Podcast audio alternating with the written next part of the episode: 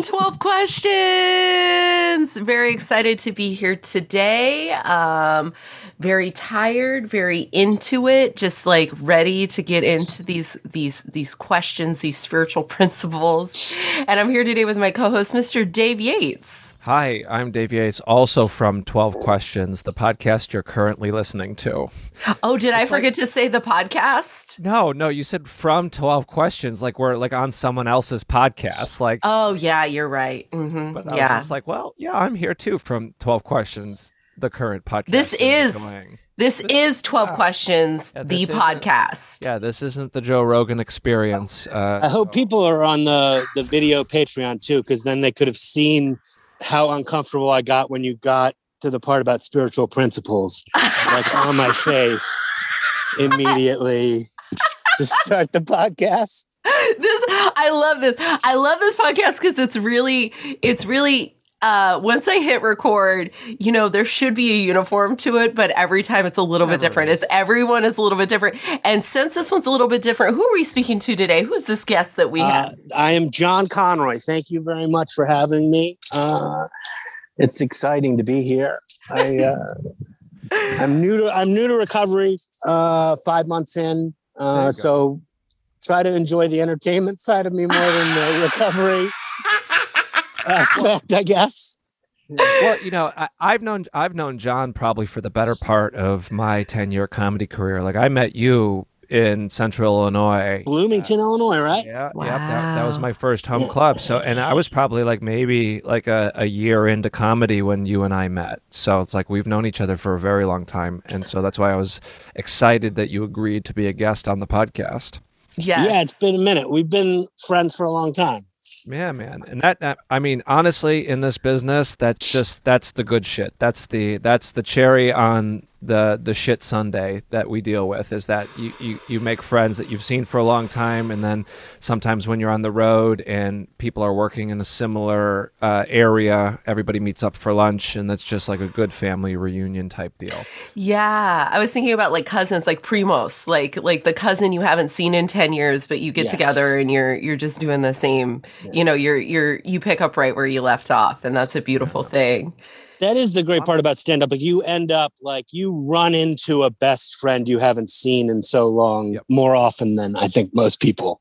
Yeah, Well, yeah, I mean, that, I mean, you could be having the most shit weekend at the ter- most terrible gig, and f- find out that someone you care about is within an hour radius of you. You're Well, going. that's the only thing that matters, right? Yeah. Like who you're working with is the only co- like it's a game changer. It's a Yes, game changer.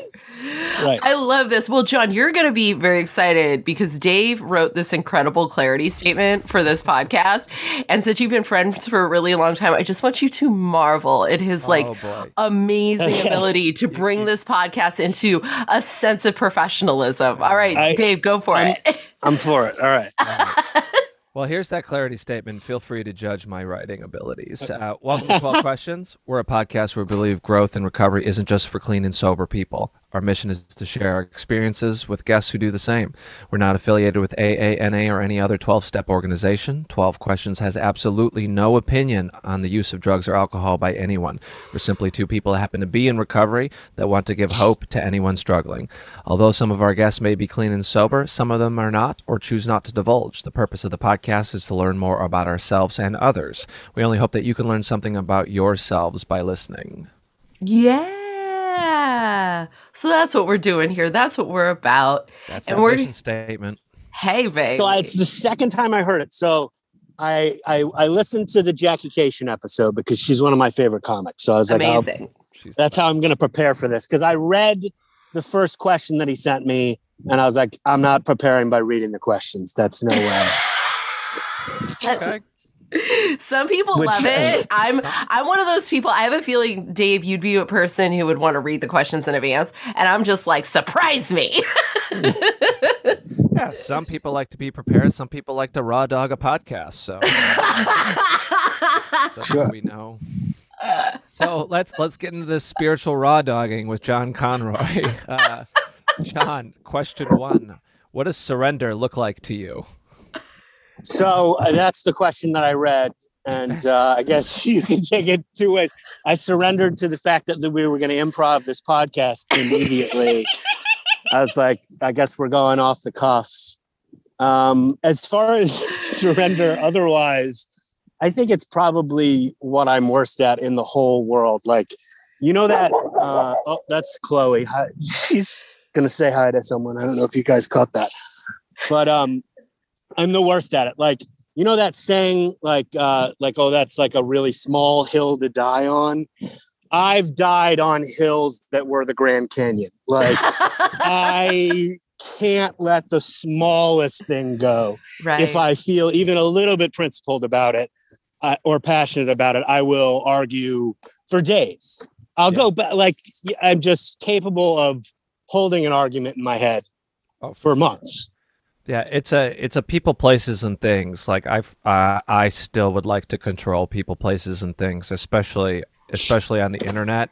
Like I I've reserved myself to not arguing as much uh, as your average Joe on the internet, but certain things I'll take up arms with, and the most recent things that I don't surrender to with people's opinions is one, the Weeknd Super Bowl halftime show. I am I'm happy to die on the hill that it was wonderful. Uh, and then the second one, I will argue, is the uh, the people that think student loan debt sh- uh, should not be forgiven, uh, and I quote, because it wouldn't be fair to those of us who paid them all. So I know that's That's a thing you've read? That's crazy. Girl, it's- yeah, it's uh, you know, because I paid them, you should have to too. Like, regardless of like, man, wouldn't you want someone's life to just be a tad bit easier than the life you had? And and that's I think a common thing with like Americans or and sometimes people in recovery. It's just like I want you to have it as bad as I had it, so that you can know what I know, which is complete dog shit. You know? Yeah. My I have a very good friend. Um, we should get her back on. She's been a guest, uh, OG episode, Chelsea K. And uh, she's a she's a therapist and she uh, she basically we call it an inflamed sense of justice. That's what she she has an inflamed sense of justice. And what'll happen is is she'll um she'll end up it like it working in, i institutions where she's there to help people and she'll immediately see the faults of the institution and start ra- like raging against the machine like and and she'll she'll call me and she'll be like girl i have that inflamed sense of justice and we'll just start laughing because it is i think everyone's prone to that. There's that one thing where it's like i'm gonna die on this hill. You hear you hear me? This is it. This is my line you know i have a we have a friend dave and i have a friend who's hill and she's new in recovery as well her her hill was mustard on an Italian sandwich. Every time you could talk to her, she called to she yelled at her roommate, then called to yell at me about the mustard on the Italian sandwich, then texted my roommate about the mustard on the Italian sandwich. And I was like, man, that is a uh, woo, that is it's a hell of a that's a hell of a thing not to surrender. Who gives a shit? Yeah. sure. She didn't want mustard on it, or she wanted mustard Yeah, on. she doesn't believe mustard belongs on one. I, I believe, if I'm not mistaken. Okay. Did you also get a call about it, Dave? okay. She called you after. hmm To yell Okay. ab- about mustard on being on an Italian sandwich. That's definitely completely same behavior. so she's right down there with you in the Grand Canyon. Absolutely. Absolutely. Well, s- sub question. I can see it in others people uh, in other people. yeah. Sub question. Um, given that uh, up top you said you're you're five months in to to this recovery, uh, what did surrender look like to you five months ago to to to begin a recovery journey? Yep. Sorry. Um, Not all dick jokes. right. Uh, so I, I don't, I always, I guess I, I've been trying to get sober since I was like 26, 27. And I always had in my mind that like, I, you know, I, I don't know. I, I, I have a uh, fixation with dying young. And I always thought if I make it to 40, I'll have to just give that up and, uh, and give it a, this sobriety honest go and uh, I always thought like in sort of like a general uh, sense in that, and then I ended up at a detox facility on my 40th birthday, and I was like, well, this is um, yeah, this is uh, preordained to some degree. Like I'm not a superstitious person at all. Like I just was at a thing the other. Uh, I, I was at a meeting the other day, and I'd been hit in the head by a snowball off the the AA meeting house, and I was just talking about how like I don't believe in that shit at all. Like I'm like I'm I my worst fear is like something like that'll happen. And then in 50 years, I'm sharing at a meeting like, and then God hit me in the face with a snowball. And um, but I don't know. It felt um, like I was in the right place for once. Um, so uh, I decided I, I, I, I don't know that I've fully surrendered to the fact that I'm an alcoholic, but I'm not going to fight the good parts of the program any longer. I mean, that's. I mean, that's. Uh, That's surrender, right? Not giving up the fight. So. yeah. So call it what you call, to call it, Sure. but like that, there, there is uh, a little bit of surrender in there. I mean, Yeah. I think it takes. I think it takes a, lo- a longer time for some individuals just to completely let go and accept that. Like surrender and acceptance go hand in hand. But I mean, I'm a big uh, leave the door of willingness open a crack kind of person. Where Mm. it's like I'm not as I'm not as dig my heels in the sand. Like this door remains shut, even if it's open a sliver. I feel like that's that's enough to keep moving forward. Yeah. It's that the the how of it, the honesty, open-mindedness and willingness, you know? Like we don't have to. I remember a couple couple maybe a year or so in sharing at a meeting how for a long time I wasn't sure if I belonged there and there was a person there, the person who Eskimoed me in was like was like, "Girl, I saw you use. You belong here." and everybody started laughing at me and i was like okay. So it's a it's a whole thing. But what you know you mentioned detox which that's Yes. the thing that's the thing i i always think about with people. I'm like you know if you're if you're in a facility uh to because you can't stop doing the thing may, maybe it's a problem uh Yes. you know or if you stop doing the thing your your body will get the shaky shaky strokey tre- tremors you know like like you want to you have to be monitored. Maybe it's a problem and it's a true sign of insanity. And i'm that's no that's no shade. That's no shade. I think people need to get help. Get the fucking help. You know what i mean? People always ask me they're like if i'm detoxing from this specific substance what should i do? And i'm like uh, go to a doctor go to a facility you can't do that shit at home fool so what what's maybe been like the most insane moment of your either your using or your recovery thus far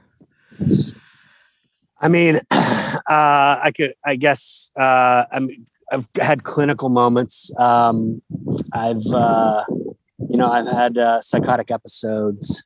Uh, I ended up, I, I think I had delirium tremens once when I was in my early 20s, and I ended up on the lawn of the Japanese embassy here in DC in my underwear, screaming about how I'd uncovered a terrorist attack. Um, so that was a, a moment of i think uh technical insanity um Yeah, te- technical, not technical i think that lives up to any doctor's definition like you Um, out here trying to gentrify pretty and pink.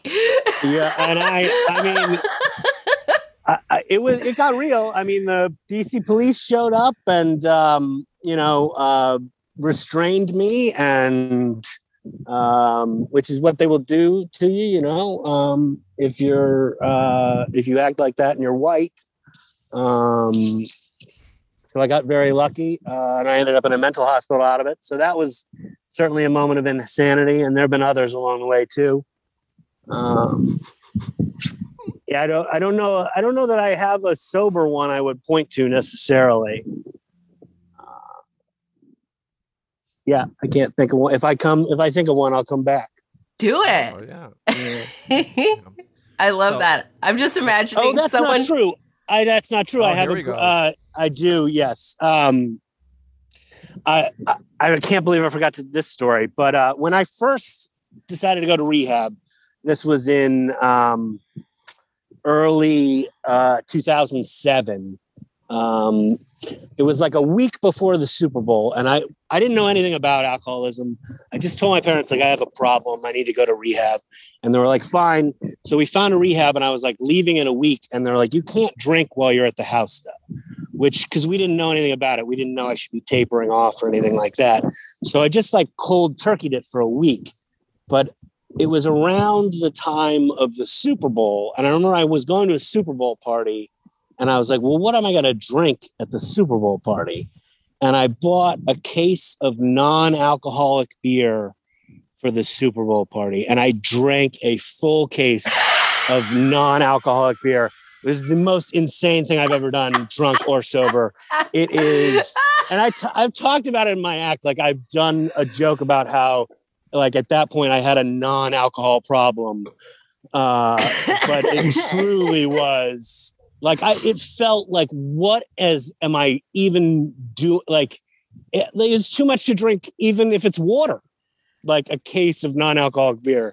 Um, so there you go. There's a sober insane moment. Oh you. my god! All the mud, but none of the fun. It was miserable. I've never. That was the most miserable night of my entire life. I think you got to get into that LaCroix game. Bubbly's making a caffeinated version. Dave had one against his will the other day. Mm. I, you know, it's funny. Everybody brings up the non-alcoholic beer point, and like, what I I pass no judgment on people who will still drink NA beers, but like, I was told like in the beginning, like when I first got sober, my sponsor, like I was going out to the comedy club and like, oh, I'll just drink NA beer from now on, and then I told my sponsor about it. He's like, non-alcoholic beer is for non-alcoholics, and I'm like. Oh.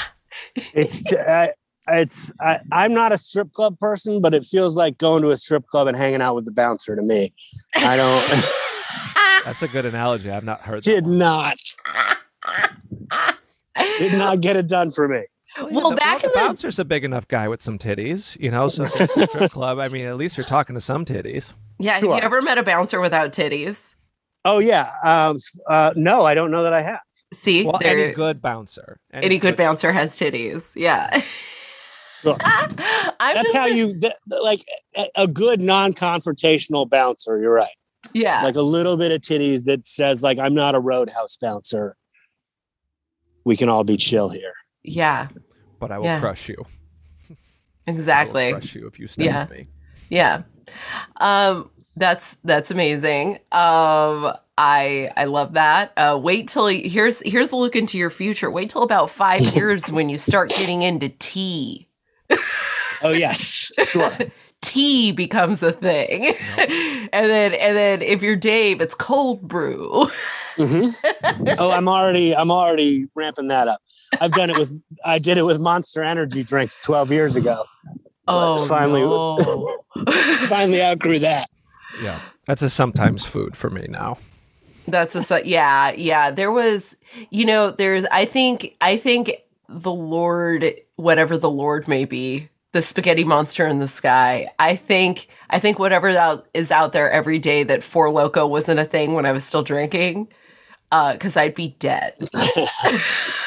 yeah, four, four, four Loco when I was still drinking was just vodka and cocaine. that, that that's the OG Four Loco. It's four in the morning and you're ripping rails and drinking fucking aristocrat vodka. That's Four Loco. My, I had roommates that would do go fast drugs and kick me out of the house, make me sit on the porch because I already go fast enough. anyway, anyway, John, this is yes. fantastic. You're a delight. You're very funny. Oh, thank you. That's thank you. I'm so excited. Um, how do you make decisions now, five months in? Uh, so uh, I just try to like stay away from any like instinct of like damn the torpedoes. Like as long as I can, as long as I'm comfortable, like with like th- this weekend, I almost ran off to New York to go to an outdoor show because I was like, ah, it's fun, everything's opening up And in my head, like the whole time, I was like, you know, that's a bad idea. Like, you know, there's no reason for you to go to, like, what am I trying to beat the spring to New York? Like, there's no reason I have to be in New York that I can't be in New York in six weeks. Mhm. So I just listen to, I hear that side's argument out a little better.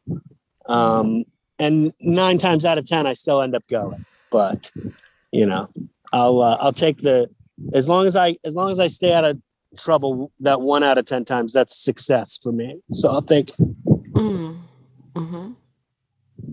I um yeah, I think that those dis- I love the analogy of damn the torpedoes. That's so funny. Cuz that is the I read in a book last night. I was in a book study meeting. I read in a book that you know what God's will is when um when the noise in your head shuts off. And whatever that damn the torpedoes like thought is, that's the opposite. That's all noise. That's sirens, that's screaming. That's that's every little bit of information a human being can throw at you and it's all coming from inside your brain.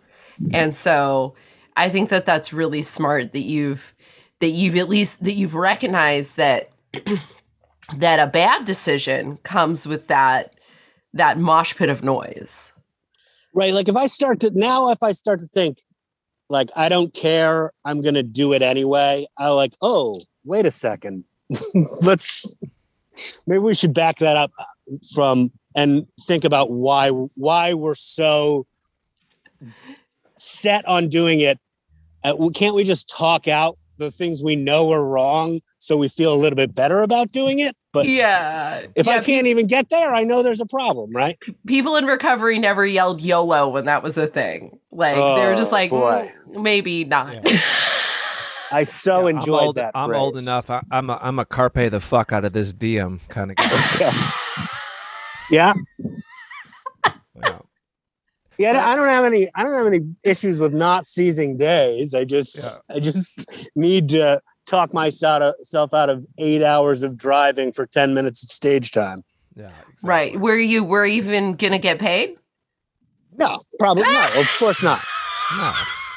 I mean, in my head, there were scenarios where it happened, but How long have you been doing stand up? Twenty dollars on the Uh, ground. like some rich guy in the audience is like, "Here's a hundred dollars." I was like 13 years in when we stopped. Okay, so, So I guess yeah. 14 years. So you're If not you're g- counting. No, it just does not count. I saw talk about talk about a hill I want to die on. Holy shit!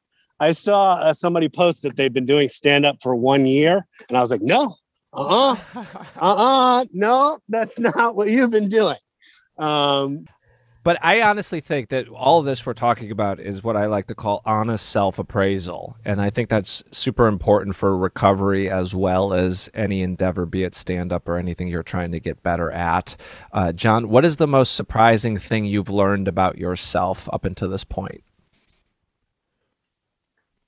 the most surprising thing I've learned about myself, like in recovery, you say? Um, Just, or just as the human being that's John Conroy? Um, I honestly, um, I, I think the last year's uh, been a real blessing for me, just in the sense, like I was always one of those people who, you know, claimed you should be up seven nights a week, um, you know, doing twenty sets a week or whatever Mhm. as much as you could. Um, uh, and that, I mean, that I, I, I'm glad I did that. Um, I think for someone that had the kind of stage fright I had, I don't think I would have ever been completely comfortable on stage if I hadn't made it a daily part of my life. Mm. But I took it way too far, way too far, and was way too obsessed with the job and and you know whatever I thought was working at it to, that I stopped enjoying it. Um, and uh, you know this uh, period, I'll never I'll- I'll never worry about not not going out and doing a bunch of free shows to work on new material again Yep. if it's something that um, I think is the right choice for me as a person Mhm. and I, I I don't think um, I that's a level of maturity I never pe- possessed pre-pandemic. So Mhm. Um, I don't know if it's the pandemic or this new uh, lease on recovery, but um, that's one thing I'm learning, and I hope sticks. I think it could be a pinch of both. I I, I Mhm. think that's the I, I feel the same way where uh you know the limited amount of times I've been able to get up via either Zoom or otherwise, I I'm pleasantly surprised that I don't feel like I've gotten any less funnier with uh, Yeah. with uh, with a fraction of the amount of stage time that I I, I was accustomed to. Mhm. Yeah, well, and one of the things I realized that was about that too is, uh, and I mean, I, the worry that you would get rusty or something during this is uh, in just a couple of shows back or outdoor shows or socially distanced, whatever you can do, is that the audience is experiencing it with us Mhm. and they're better. They're they are not taking things for granted when they're out to see a show. True. So they're better and it makes it easier for you to get in the pocket. Rust is not going to be as big a problem for people as they think. No, Absolutely. Your muscle memory will come back and the joy we're all going to feel to be able to be out and be social is going to carry whatever rust there would have been. Yeah, like the, Absolutely. the stakes have never been lower. Like Right. that's I tell people like the stakes have never been lower. People are just super grateful to to be experiencing some minutia of normalcy. You know, Yeah. whenever you get a chance to do it, um, and that's too that comes with just being honest with myself. Like I I'm I'm a habitual beat the shit out of myself person until I get honest. You know, so uh, John, how honest are you with yourself and others? Uh, I mean, to the point I have to watch my tongue. Uh, like, I, yeah, I mean, I can be pretty harsh on um, and judgmental on others, and I'm uh, uh, certainly care, capable of. Uh, be honesty isn't even fair. What I do to my it's self-loathing. They're really um, there's no two ways about it. Um, but I, I, you know, um, it's hard for me to draw the line between uh, critical of myself and uh, self-loathing sometimes. So Mm. I, I, I like to wrestle with it. Do you feel like you're better at self-loathing now uh, in this recovery than you were, or do you feel like it's still? No, I'm uh, I no alcohol is the the per like is the fuel that makes it go no hate instead. Like Yeah. um like I if I'm if there isn't any booze, um I can draw that part of me back, thankfully. Yeah, I have a um god for the first few for the for the first year at least, I couldn't I had a really hard time sleeping because I would lay my head down at night and just hear myself loathing screaming at me. Again, the noise in my head is very much a prevalent thing. And um I totally understand that. It's very um it's it's very uh exhausting and um and it doesn't work you know my sponsor but I, I hate to tell you this it doesn't get a lot better. I, well it gets different. It's not as common anymore but when i get into it i get into it and i recognize it. And then i call a friend and i say hey this is what i'm telling myself. Like i literally beat up on myself for i had a day um, my first day I, I started to go back to school and I called my friend and I said, you know, my head just keeps telling me what a fucking loser I am. All my friends are, you know, booking, you know, they're booking shows and they're doing stuff and they're making money and their podcasts are, you know, on these huge networks. And what am I doing? I'm going to community college. And she was like, what is this Olympic level self loathing that you are demonstrating right now? Are you trying to win a gold medal in self loathing? she just started busting on me because it's true. It's like, she's like, you're literally bettering yourself and you're out here beating yourself up for it. Could you fucking stop it? and I was like, thank you. I needed to hear that. so I do, uh, I do have to say too, the, um, one thing you know when you talked about rust a second ago you know and and the obsession with the job i related to you so much because that was me Everyone thought I lived in their neighborhood. Everyone thought I lived in their city because I was always at their show, always at their mic. I was I never dipped under 10 sets a week. Like for LA, that's a Sure. that's a lot. Yes, that's yeah. That's, Yeah. yeah. And um and I did that for two years and some change and then um I had physical health problems as a result. My I was Oh, wow. spiritually, mentally and physically sick and I was so physically sick I had to change my relationship with the job and watching people come into the pandemic and seeing them experience the exact same frustration that I had. I had a lot of empathy for that. But then there was also a part of me that was like, yes, welcome, welcome to you can only lay in bed and eat cheese. so I don't know. That's crazy. But how is your like what is your relationship to fear and anxiety right now with everything going on? Hello there. This is Nicole Yates, host of the Did You Eat podcast. Join me each Thursday as I talk to all sorts of interesting people from all over the place about food and life. Because really, isn't that all that matters anyway? That's every Thursday on the Did You Eat podcast, available everywhere you get your podcasts. And hey, did you eat?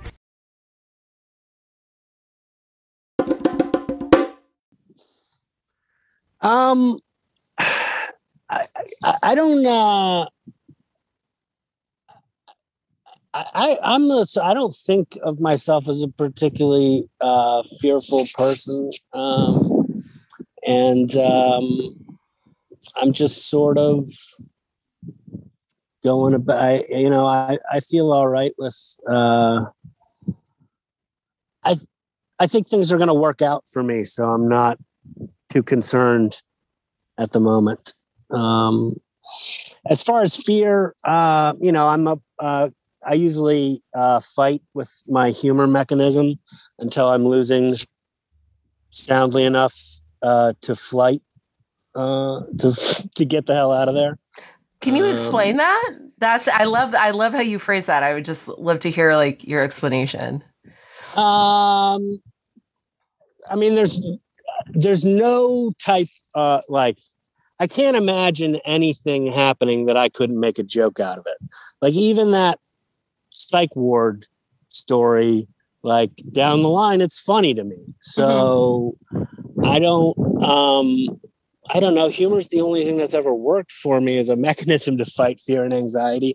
And I find if I can write a joke about something, it takes the power out of it if Yeah. something's r- really bothering me like I i i can't fear and anxiety when they go wrong for me i become angry Yeah. um and if i'm angry i need to get out into nature somewhere and find a way to write a joke about what just happened it's the only way i'm gonna let it go Yeah. um and so that's you know now i try to realize that and if uh and give myself time for that process so my um uh my dude is helping me with a statistics class and i realized that in the time i've not spent in college i had forgotten how to like read a basic graph.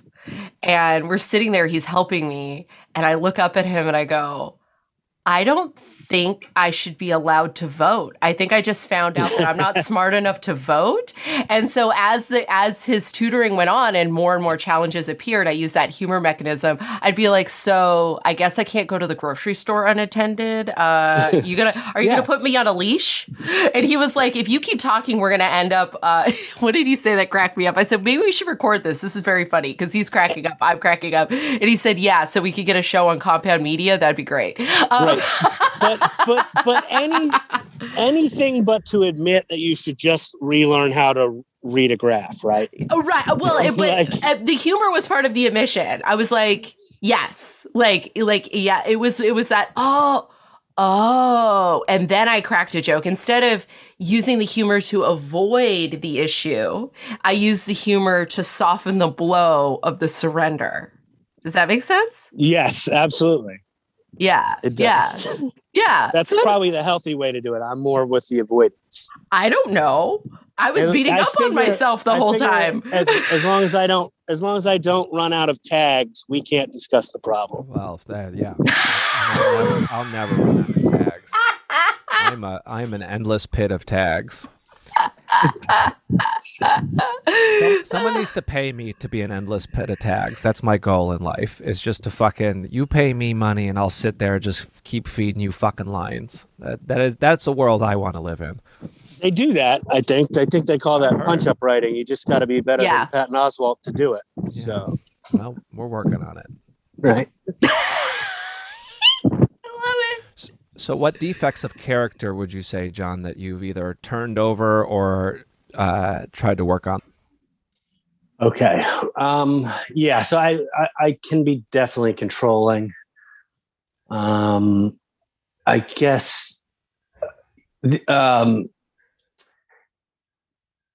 working on being less impulsive is Mm. probably the biggest thing for me because, um, I, it, it's not, um, you know, alcohol itself was awful for me, but, uh, I, it doesn't have to be alcohol. Any drug, Sure. I can, and and I mean, I can. I like I just said, I can act impulsively about stand up, and that can Mhm. um, that can trigger. Um, you know, for a long time, I used stand up as my higher power, and Mm. um, that didn't work out well. Ugh. Um, in the Shock- end, shocking. um, shocking. right? Um, against again, by the way, against the warnings of many, many people. Um, but um, yeah, so now I guess the uh, just controlling my impulses would be the number one. Well, I think too. Drink. I mean, drinking and doing drugs is impulsive. You know, like it's you get that thought in your head and you get that itch and you got to scratch it. And it's just like how much how much pause do we do we have on any given day to let that that itch go unscratched? You know. Yeah. And impulsivity comes up a lot for me in my six and seven step process because I am a naturally impulsive person, like a chemically impulsive person. Um, and uh, I have a lot of regrets around the things that I say and how I say them because I didn't take a moment to pause and think, how can I say this kindly? And um and uh, like before when I was like when I was like let me pull my foot I've spent my whole first year feeling like I was constantly prying my foot out of my mouth and nobody noticed. It was just me. You know, sometimes people would be like, "What are you talking about?" But uh but yeah, I I definitely um I definitely get that. That impulsivity is uh it's real. It's real because it feels so fun. You're like, I have a thought, do it. Ah, you know, and then it, it can be very um it can lead us into defects that like other defects. You know what I mean? Yes. No, I don't. Yes. Yeah. I'm what a with you. great interviewer I am. I'm like, here's the thing. I relate. Also agree with me. um, anyway, uh, Dave, get the next one. I'm I'm melting down over here. John, how do you how do you experience forgiveness? Um, Could be yourself, could be for others. Doesn't matter. yeah. How do I experience? I'm always shocked at people's ability to forgive. I mean, um, yeah, I, I guess, um, uh, yeah, I'm in awe of people who do it well. Um, I, uh, I'm, I'm pretty good at letting things go. Um, but I've had, uh, some grief that's really made that the case. Um, you know, uh, I, I had a, I was pretty resentful of my father, uh, before I lost him. And, um, it's weird for, for me, death, it's sort of strips the, the bad memories of people Mhm. um because i it's a, a a little while before my father died a, a guy that um i had been really close friends with for a long time but we become really uh enemies would have been too kind of word we we were really um out for blood for each other. And um, we we didn't make it very easy on um, all of our friends in the same scene, um, and uh, it was well known. We didn't like each other. And then something happened to him, and it it's weird. The, the next day, I like. I mean, I still remember the thing that triggered what happened between us, but I don't have any negative feelings or memories of him left. Like I could tell you what it was, but all I could remember of him was the good times we'd spent together. And I, I guess uh, having been through that, I don't have a hard time um, letting go people who've letting go with people who may have wronged me. Yeah, I think grief is one of those things that it just it snaps all the things that you thought were important. It's it snaps them out of focus because you know it's it's a reminder. I mean, we float through life avoiding death and grief like the plague, mm-hmm. you know, and that's just as a society, regardless of being a comedian or not. Um, I, it just it makes you truly realize that it's like none of this shit matters mm-hmm. in the mm-hmm. end like it doesn't you know your your resentments your beliefs your it's just in the end it's just like you're just stripped down to like oh we don't got a lot of time on this spinning blue ball. So what it, what does it fucking matter? And two like my give a fuck tank. When my father passed it it it remained so empty. And to this day i think you know my give a fuck tank remaining at a quarter tank sometimes is just it's it's good for me. It, it's the the positive consequence of grief and pain and death for me is that the things that used to irk me just they, they can't get in anymore because there might be a numbness or a callousness to those annoyances. Now do i get annoyed at people places and things? Absolutely but it's just like i feel like i have a little bit better of uh i guess of of an armor against the little things because of, of that pain, if that makes any sense. No, doesn't. I it makes sense to me. I, I love I love the nonverbal cues on the podcast. That all like we're shaking our heads, and I'm like, all right, guys, like the audience is listening, so we got we got to go yup or something. yeah, John, John, you have this beautiful ability. I, it's very interesting because you, when you take in information, um, and someone's relating their experience, strength, and hope in you with you, you pause and you really take it in. That's what I'm seeing. At least that's over Zoom. That's what it looks like. It, it looks like that you're just like, hmm, yeah, you know, I definitely. Well, I de- I have no experience in radio, so dead air doesn't scare me even a little bit. um, well, I can't edit it out. Will I? I don't know, but yeah, I can't edit it out. No, I'm. Just, I, I mean, um, yeah, um, that that's another one of my character defects I'm trying to work on is is listening. So, um, I'm glad. I, apparently, it's it might be working a, a tiny bit. You're crushing it. You're okay. crushing it. You're Good. just that listening muscle. She's strong today. I love it. It's it's amazing. And I mean, we are I it's always nice when we have a Dead Dads Club podcast. Um sure. We're all we're all out here in this Dead Dads Club. And um Oh, go ahead. Uh, your your father Pat. how long has your father been gone? Uh, I lost my father when I was 17, so since 99, and I lost okay. my mom in 08. Okay. Yeah. Gotcha. Yeah, and um how about you? How long is it's how long has it been? Uh, it's 2013. 2013. Okay. Yeah. yeah, it's um you know, com- especially I think uh, Brene Brown called it complex grief is the phenomenon of of grief where it's mixed with resentment and anger and, and fear and, and all of that. And it's very difficult. Uh, and it really requires, for many people, myself included, it requires professional help. Um, it was the, ultimately, it was the event. My mom's death was the event that pushed me into getting therapy.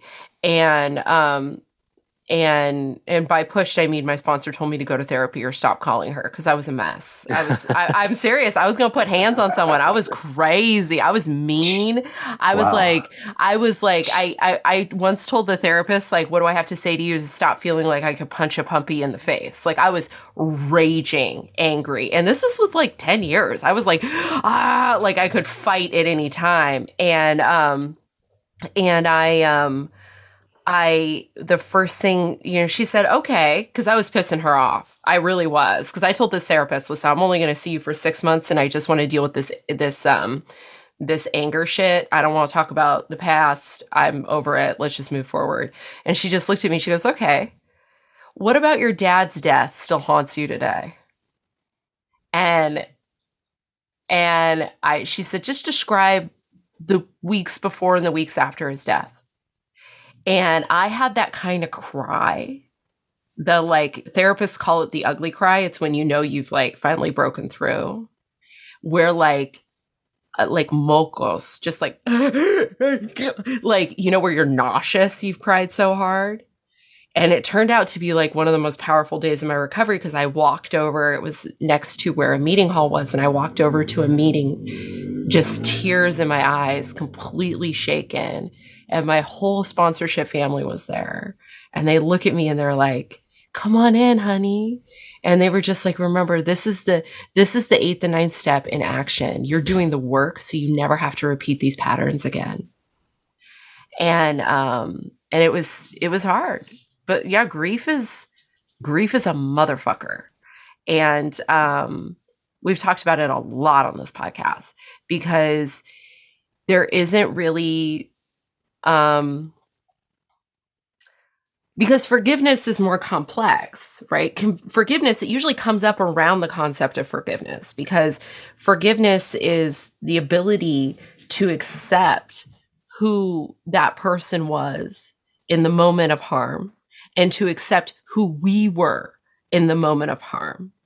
And oftentimes, when it comes to, gr- there's a grieving of a perception of ourselves and a grieving of our perception and expectations of other people. And that that's really why grief comes up so much around this question and why it came up so much for me at that point in my life. So I I get it. I totally get what you said. Yeah. And um, grief be that thing that I don't think uh, a 12 step recovery based in drugs and alcohol is equipped just it's not it's not enough. And that I, will I'll maintain that to the day I die. Uh, no pun intended. Uh, is that alcohol and drug addiction 12 step recovery is not enough to handle complex grief.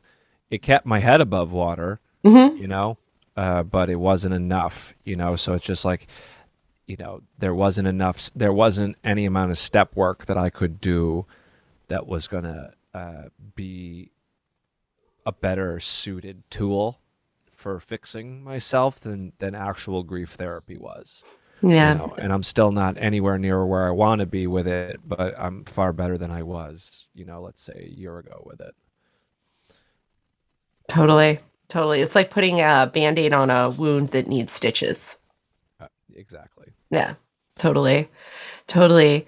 Well, I understand that you're you're new in your in your journey, like not so new. And I I love that you're being so vulnerable with us because um it's like they say in meetings like the person with 30 the person with 3 days is going to relate more to the person with 30 days than they are to the person with 30 years, right? And sure. so like what have you received any strange amends or given any strange amends in this five months? Like anything weird, anything funny, anything, or just, you know, we're super surprising, like could be super deep, you know, whatever, whatever comes to mind. Um, I, I, yeah, I, there was someone um, who I separated from right when I, um, right when I went to detox and I thought that I would hold a resentment towards that person for a long, long time. And um, she and I patched things up on Christmas. Um, and uh, I don't know, it was, it was pretty surprising. Um, nice. Yeah. So that would be, yeah. that's what I'd go with. That's called hope, dog. And yeah, I mean, I was, I mean, I thought I was, I had a lot of anger, and I thought that I was going to take it out on stage talking about that, and it was going to be detrimental to that person. And I don't know how, but um, whatever has happened to me over the last couple of months has allowed me to get over that and not hold such contempt for that person.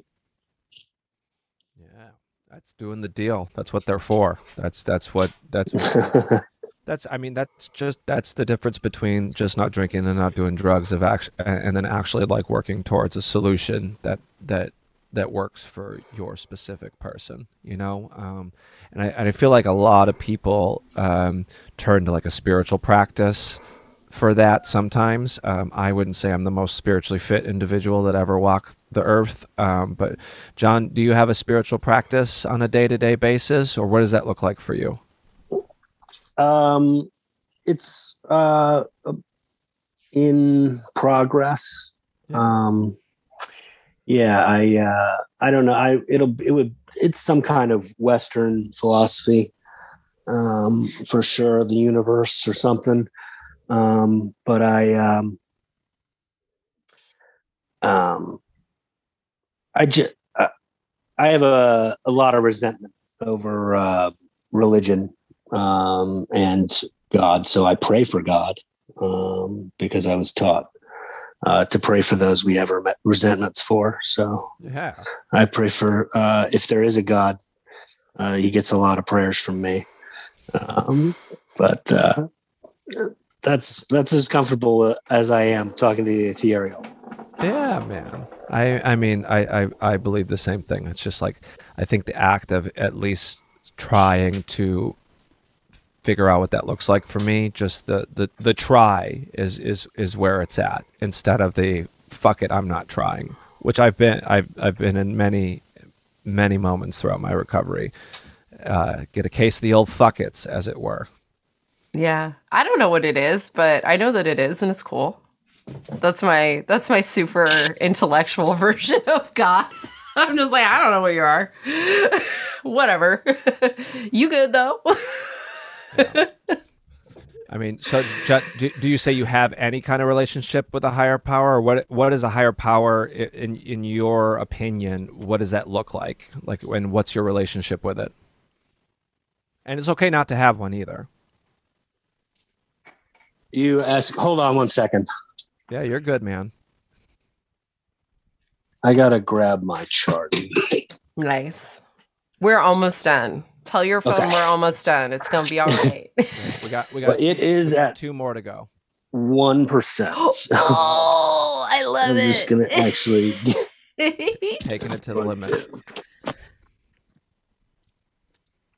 Yeah, I once like posted a screen grab, and the comment that cracked me up the most was like, "Damn, five percent, girl, you living on the edge." I was like, "Thank you." Hi, Katie. Bye, Katie. hmm So at I think uh, edits at seven and uh, eleven. Okay. So Mm, mm, mm. Got this. mhm. How'd you like the last one? The last, the last podcast. Did you listen to it for a second to get some of the sound quality? I've been packing moving boxes. Oh yeah, that's true. days. You busy? I got you. I'll, I'll, I'll give it. I'll give, Sorry. It brief. You're good. Yeah, don't worry about it. We're, we're gonna make this work. You get that new house. You get a house. You're a grown up. You're getting a house, a whole house, a dwelling, a domicile. All right, John. We're gonna, we're gonna hop into question eleven here. What what Okay. does your relationship with your higher power, if you have one, look like? Um, yeah, just the universe. Um, just asking. I've been asking just that nothing I can't handle get thrown at me. I think And that's the way I leave it.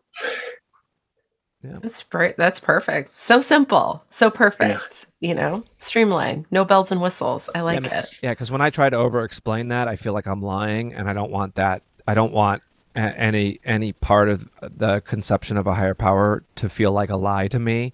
So I'd mm-hmm. rather just not say a bunch about it and feel like I'm being the most honest that I can be about having one to whatever degree it is. Yeah. Yeah. I think that works. I think that works. John, we've reached the last question. All right, I'm going to ask it. Are We you did it. ready? I'm ready. Okay. What is one thing you would say to somebody just like you in the world right now? Just batten down the hatches for a couple more months. We're so close. And then I'm going to hug every last one of you. I'm going to come out there and hug you.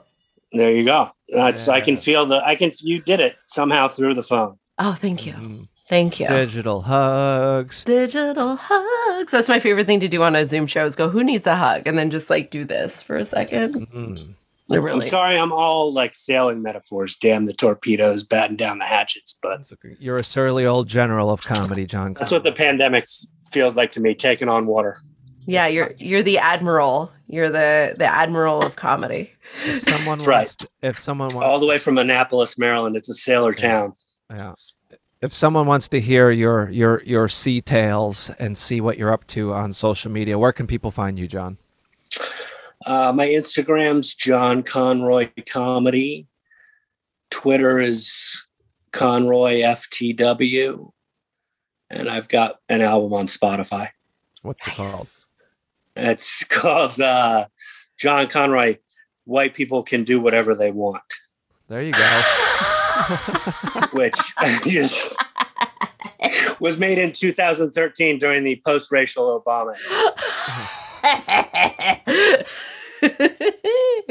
I love that. Please listen to uh, all the albums of the folks on this podcast. Um, listen to them, support them. You, those those Spotify checks, that they're sweet. So like, get get up, get you know, get up on them residuals, baby. Get up there. Well, I would So, I wouldn't say the Spotify checks are sweet. There's some It's the serious ones. Yeah, they're- those are the ones. They're, a they're they're they're they're a little bit of money, but uh, Well- any any little bit helps. So if you want to go to your Best Buy and bring up Spotify and all the demo computers, and then just play John Conroy's album on repeat, uh, that, that might net him seventy five cents. So okay, maybe that's. I was thinking serious. I was thinking. help a, help a play out. Okay, give him that 75 cents. He's got to buy half a Coke. Yeah. Dave, where can people find you? You can find me on all social media at Yates Comedy, Y A T E S Comedy, and you can order hot sauce from me, hahahotsauce.com. It helps. It's more than 75 cents, but it's delicious. Yay! Anna, what about you? Where can people find you and the podcast? You can find me at Anna V is Fun on Twitter and Instagram. You can also find me at annavalenzuela.com. Um, I'm also, you know, on Facebook, whatever. Um, uh, you can find this podcast on all social media at 12Q Pod.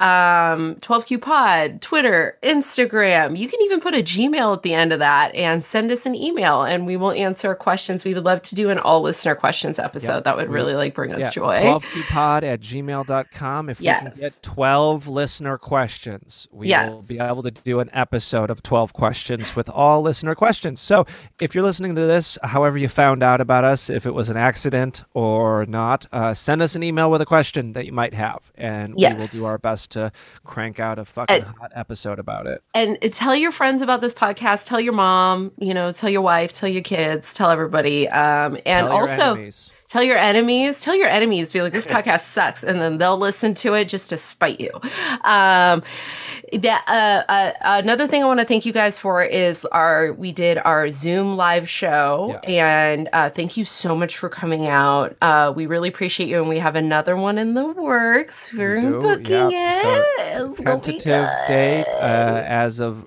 this juncture. We are going to be doing another 12 questions Zoom show with the wonderful folks at Bonfire, and that is going to be in April. april 3rd No, ma- wait, hang on. It's April. Uh, April 3rd. Yep. Yes. April 3rd. I knew a that's how- thing, everyone. that's how information gets transferred. So April 3rd, look out for that tip, ticket link on Bonfire. And uh, how we like to end this podcast uh, every time we do it is, uh, John, if nobody's told you this today, we love you, buddy. Oh, I love you too, buddy. Anna, if no one's told you this today, we, I, John, every we love you, Anna. Yeah, we love you, Anna. Love you. Oh. Mm. And uh, if you're listening to this podcast right now, wherever you are, whatever you're doing, uh, thanks for listening, and we love you. So, thanks for coming out, gang. We'll see you next time. Yeah. Thanks for having me, guys. Love you, Dave. Gross.